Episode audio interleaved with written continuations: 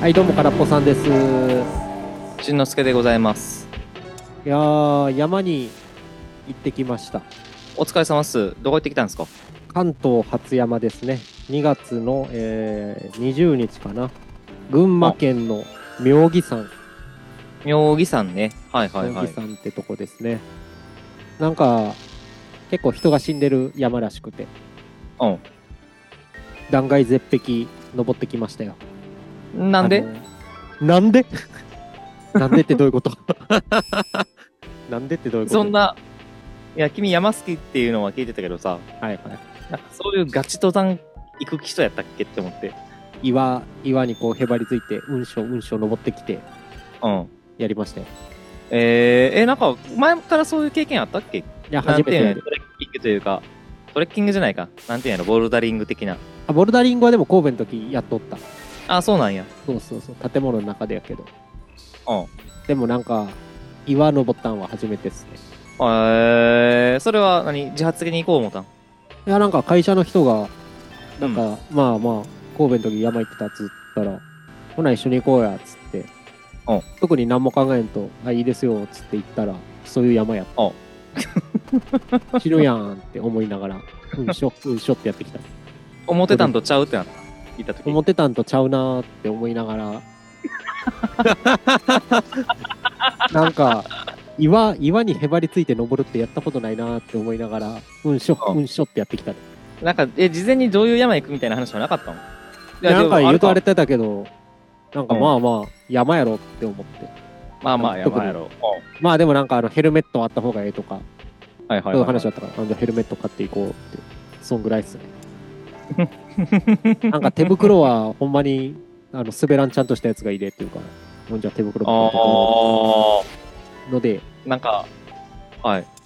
いやーなんかあれっすよね、10メートルぐらいの岩肌でもだいぶ怖いっすよね、登るの。いや、怖いよ。死ぬじゃん。しかもその登り始めるとこの足場が、登り始めるとこの足場が、あうの、立ってる分しかないんですよ。ちょっとはあ。後ずらしたらまたそこも崖っていう。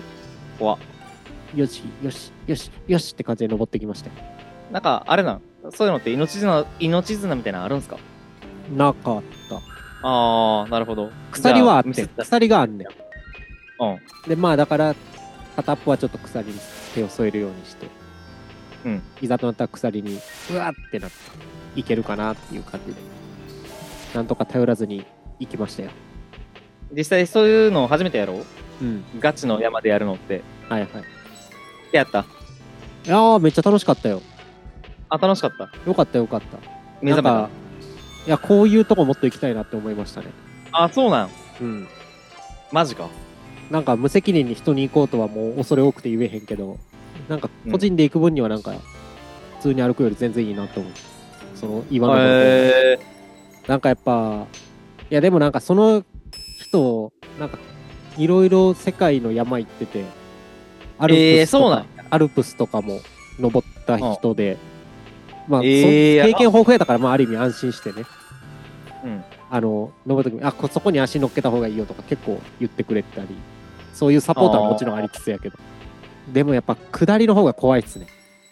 あ、そうやな。登りはな、なんやかんや下見いひんからな、一回登り始めたら、もう上行くしかないってなるから。だよな。下りは下見ながらやし、その崖を下る、張り付きながら崖をうんしょ、うんしょって下るのがやっぱ怖いっすね。いいやー、なんかその時にも10メーターでもめちゃくちゃ怖いと思うわ。下り50メートルぐらいあんね。 50メータ妙義山のなんか高戻しっていうところがあって、ーうん。そこがなんかすごい、まあ有名らしいんですよ。あハードなやつで。で、登り、みんな登りやねん、高戻し基本は。え実は登りでいくと。なんか、えー今回は逆走コースで、下りの高戻しの方がむずいらしい。なんでそんないきなり水コース行ったんわから ん。俺に決定権はないから。えー、君はあれなんちゃうもう、もう、そのガチの人って思われてたんかなガチの人っていうか、そういうのが好きっていう風に思われてたんかなまあ、そうかもしれんな。なんか山行ってたっつうから。関東の山はやっぱ険しいっすね、関西より。ああ、そうっすか。うん。いや、で、なんか嘘か本当かわからんけど、日本のハード山のうちの第3位に入るのがその妙義山の逆走ルートらしい。へえ。この人曰くやけどね。 3本の指に入るの。なんか3番目って言ってた。へえ。い2位が、んジャンダルムって知ってるや、初めて聞きました。えおしゃれな名前でだすかね。ら剣だけとかそういうのかな、槍だけかななんか僕もあんまよく分かってないですけどそういうとこ山のなんか先端のところで本当に足の歩幅しかない岩の道で両サイド崖、うんで上り下りもその岩にへばりついて上り下りするようなところほうほうそこはもうなんか妙義山より段違いで危なくハードでうん。その、まあ、妙義山よりはそこの方が。うんで、もう一個は、もうそういう登山ルートがなんもないところを登ることやって言ってたから、ああ。どんな山でもルートがないところを登るが1位らしい。そらそうやろって感じやけど。まあ、そらそうやろって感じそだらけそどうやろ。でもなんかその2つ除いた3番目ぐらいにはハードなとこやと思う。へえ。言われなら。がら、まあまあなんか、お褒めの言葉を、ね。まあ、鼓舞するためかもしれんけど、言っていただきながら行ってきましたよ。まあ、とりあえず、おめでとうございます。いやー、でも、ドーハ。すごい、すごい楽しかったです。で、なんかその人曰くやけど、まあなんか結構、まあ人が死んでるっつうとこやねんけど、うんその岩の上り下りではあんまり死亡事故ないらしいんですよ。あ、そうなんどっえちえ、かっつ勝たなうかったと、んや。どっちかっつうと、登った後に、うん登った後の、もう本当に、まあさっきの話じゃないですけど、足の幅ぐらいのところを歩いて次のコースまで向かうみたいな、岩場まで。はいはいはいだはから登り切って気抜けてそこで落ちるっつうのが多いらしいんですよ。い。なるほど、そこから落ちちゃうんや。そうそうそう、まあ、登って、あーまあ、気抜けて、まあ、歩くだけかってなった時のそこが一番危ない。うーん、でも確かにね、うん、あの弾丸絶壁の画像見たけど、あそこ登った後やったら、ちょっと細い道とかでも、まあうんこれぐらいやったらみたいな、思っちゃうかもしれへん。そういうとこは結構危ないっつってて、だからそこもなんか、ちょっとここ座るから気ぃつけてよとか言われながら、あはいうんうんはい、ちょっと落ち葉で今これ見えへんけど、ここ、あの、穴開いてそのまま滑るからって、足パッパってやってくれたり、怖い怖いって思って、案外そういうところの方が危ないっていう。ちなみに個人的に一番きつかったのは、その断崖みたいなとこ2個、3つぐらい岩よじよじして、うんその高本してるとこぐーって下って、ここまではまあ怖かったけど楽しかったんですよ。おええなって感じなんですよ。その後あの車の駐車場戻るまでの上り下りをひたすら歩き続ける2時間がほんまに苦痛や。足壊れてもうた。歩くんが苦手かもしれんもん俺。まあ体全体使うのと歩くのとまたちゃうもんな。うん。あとんでやっぱくす下りの時に鎖持ちながら下ったんですよ。うんなんかわかるあのレスキュー隊みたいなさ鎖はいはい握っはて体倒して言い分けてポンポンってあ,、いはいはいはいはいはいはい。れで腕がぶっ壊れてもうてなてか、それが正規の下り方なんあでも下りはやっぱその方がいいって言ってましたねえ、なんか鎖を頼りに一歩一歩崖というか、この岩肌に足かけて、うんトントントンと降りる感じじゃないなんかシューって降りたらええでって言われてほんまじゃあシューって降りようってやったら腕が壊れて1週間腕伸びひんかってわかる。こう曲がった状態でこう筋肉それでカチコチになっての伸ばすと痛いんです腕をキュンって伸ばすとえー、今伸びるけどそこほんまに1週間伸びひんかったあいたたたたたってなって、うん、ずっと腕曲がったまま生活して たいやんでキャンプもやってきました初キャンいプいでですすね。うん、あ、初なんや。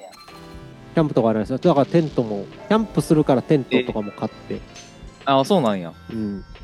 なんか、キャンプ場でやねんけど、何肉焼いて、そう そう、火起こしてバーベキューしながら、風の向きがずっと僕の方にかかってくるから、燻製にされながらご飯食べてた。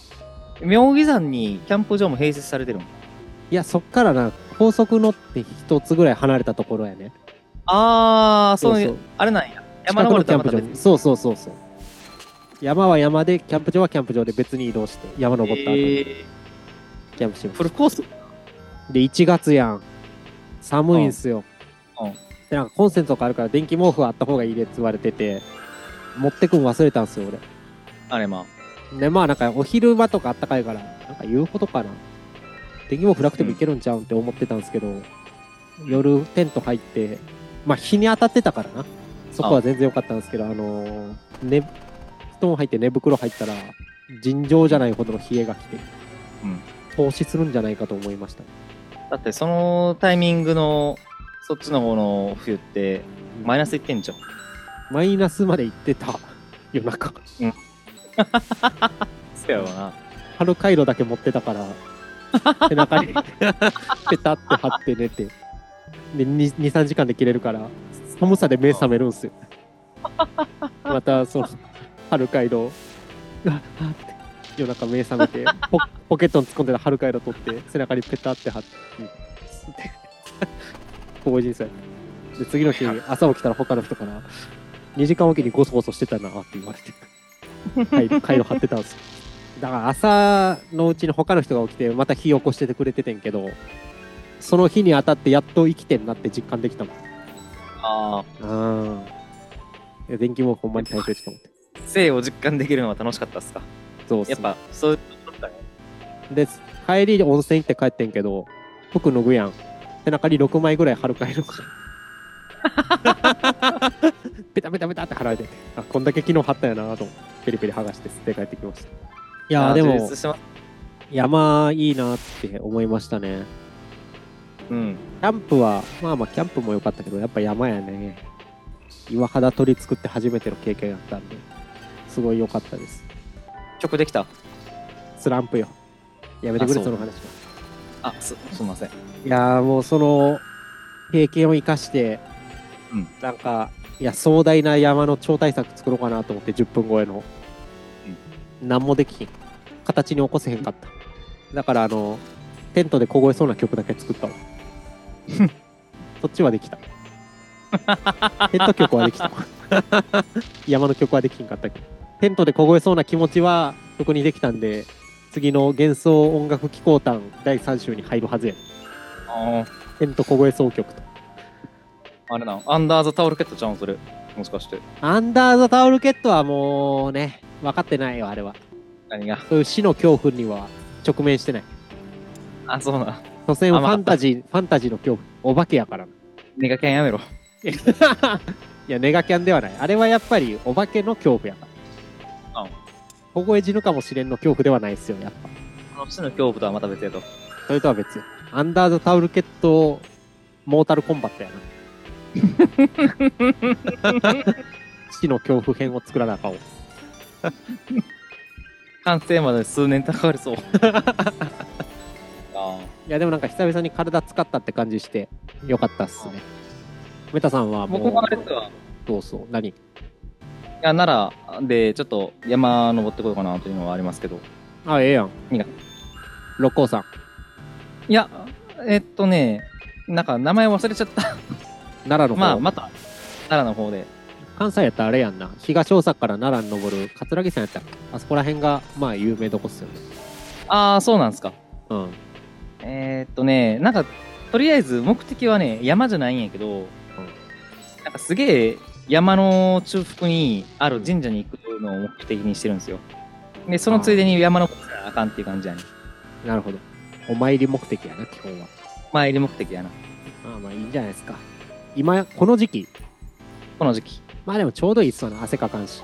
汗はかくけどそこまで夏場よりかは虫もおらんし。いいっすよね。まあちょっと雪怖いなってのはあるけど。まあそうそう、雪だけ気をつけて。君、アイゼン持ってへんかったっけああ、一応あるよ。まあじゃあ、まあ、言うて、あの、参道まで、なんか、あの、ほぼほぼ車で行けるからね。あ、そうなん。まあ、なんか、もうほんまになんちゃってやけどね、僕の場合まあはま。あいやいや、ちょっとでも歩くのが大切ですよ。体に。うんまあでもなんか、過酷度で言ったら、君と、あと、まあちょいちょい話に出る後輩くんと、はい夜の六甲山登ったんよ、冬場に。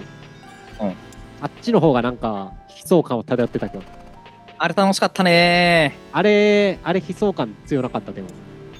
強かったねなんか、えー新神戸から登ってロープウェイまで確か行って、うん夜にスタートして冬場っすよ雨も降ってきてもう放死寸前というか他の人は体力つけて動けんくなってうん。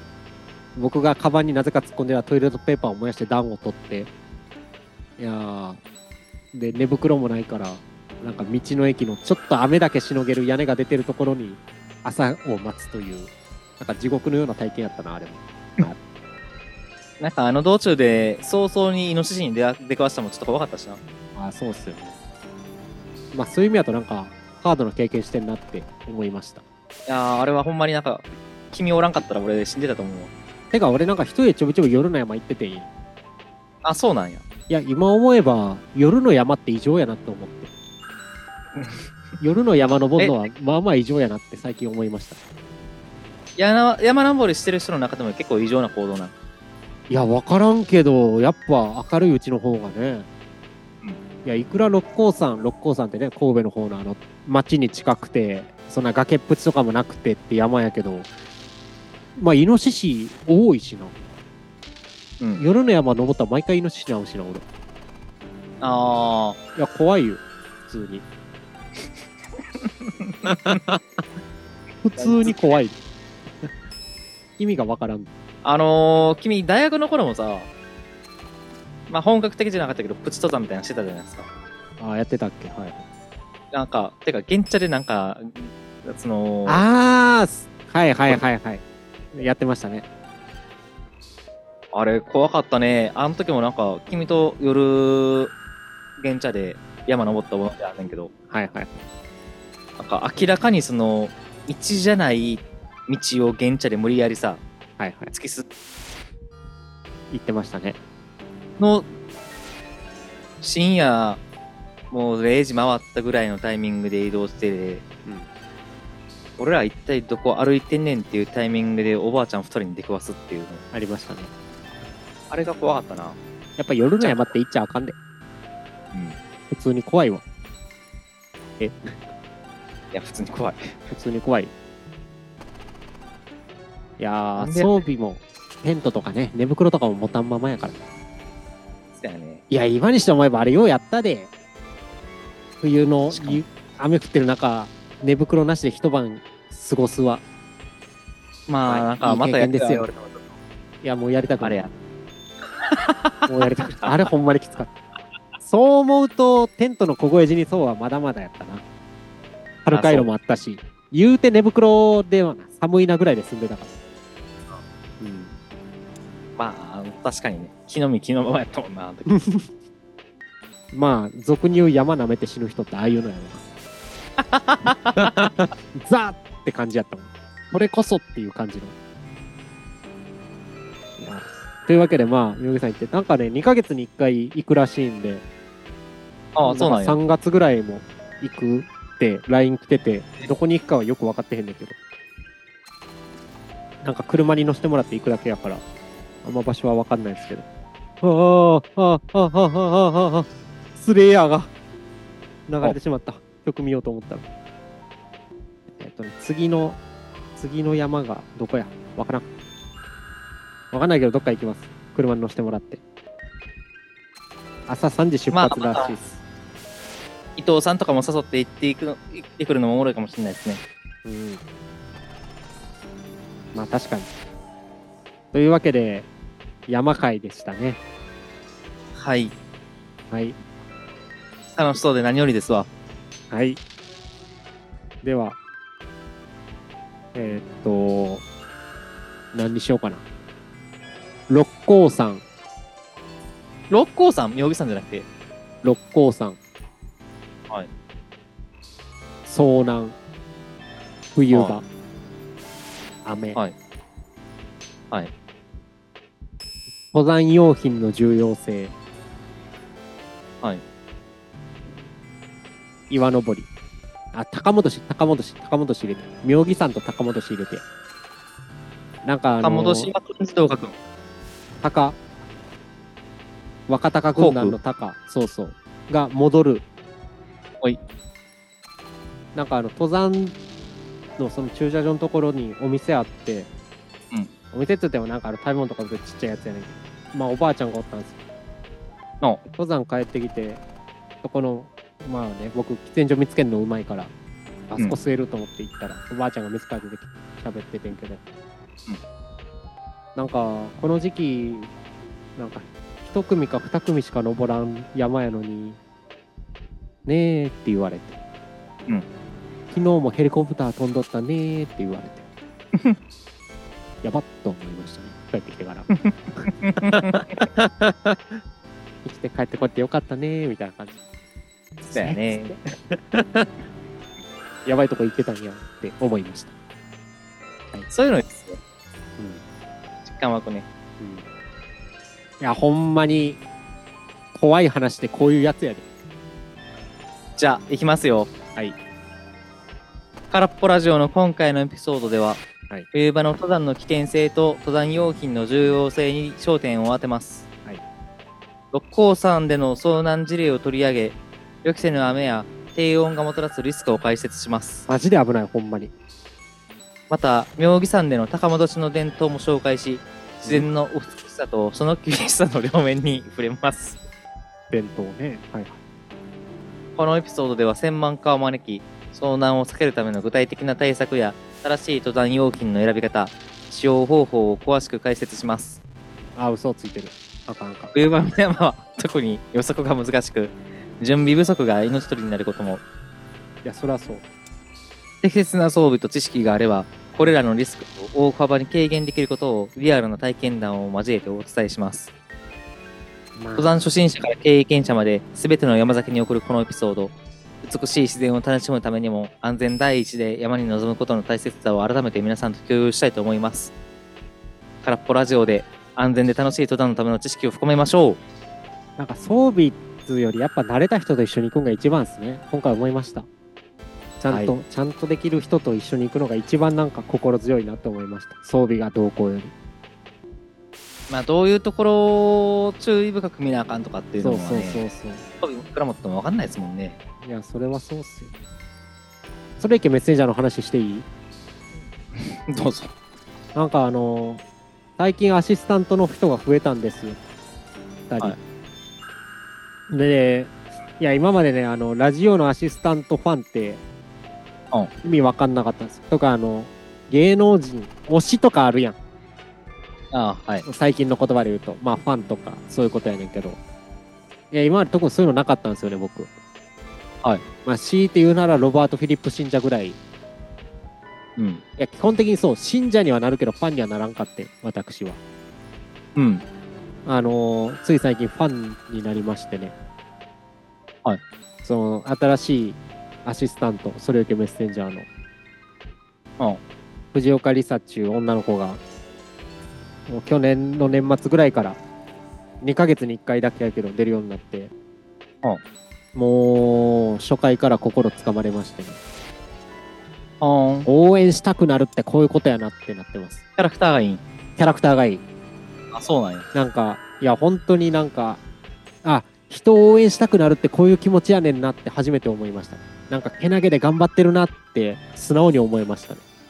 えいいっすよー、。藤まだ、岡リサうん。まだ3回か4回ぐらいしか出てへんのか、2ヶ月に1回やから、えー、今からメタさんも追っかけてたら、子さん顔でき るで。いいっすよ。ちなみに、うん何あのー画像とかはあるんかなその方の。なんか普通に他の、なんかテレビかなんかで顔出しとかされてるんかなテレビとかにはもう出てへん。あ、そうなんや。ラジオアシスタントはテレビには出へん、あ、そう。表には出てこれへんして。はい。表には出てこれへんちゅうのはあれやけど、いや、でもなんか、これは応援して、テレビ出れるように頑張ってって、素直に思ってます。いいっすよ。なで、何いアイドルハマっていく感じなんやなと思って。や、そう気持ちがね、分かるようになってん。いあ、そう。や、本当に。いや、アイドルオタクってこういうことやねんなって、こういう気持ちや。やねんなって思いましたね。まあ、アイドルオタクと違うんは、俺は金落とさんっていうことだけやけど。まあ、それはそうやな。聞いてええなっていうだけで、あれなんですけど。はい。このポッドキャスト聞いてる人もぜひ、それいけメッセンジャーを。え、それいけメッセンジャーをよろしくはおかしいな。 空っぽラジオ。あ、幻想、幻想音楽機構団をよろしくお願いします。で、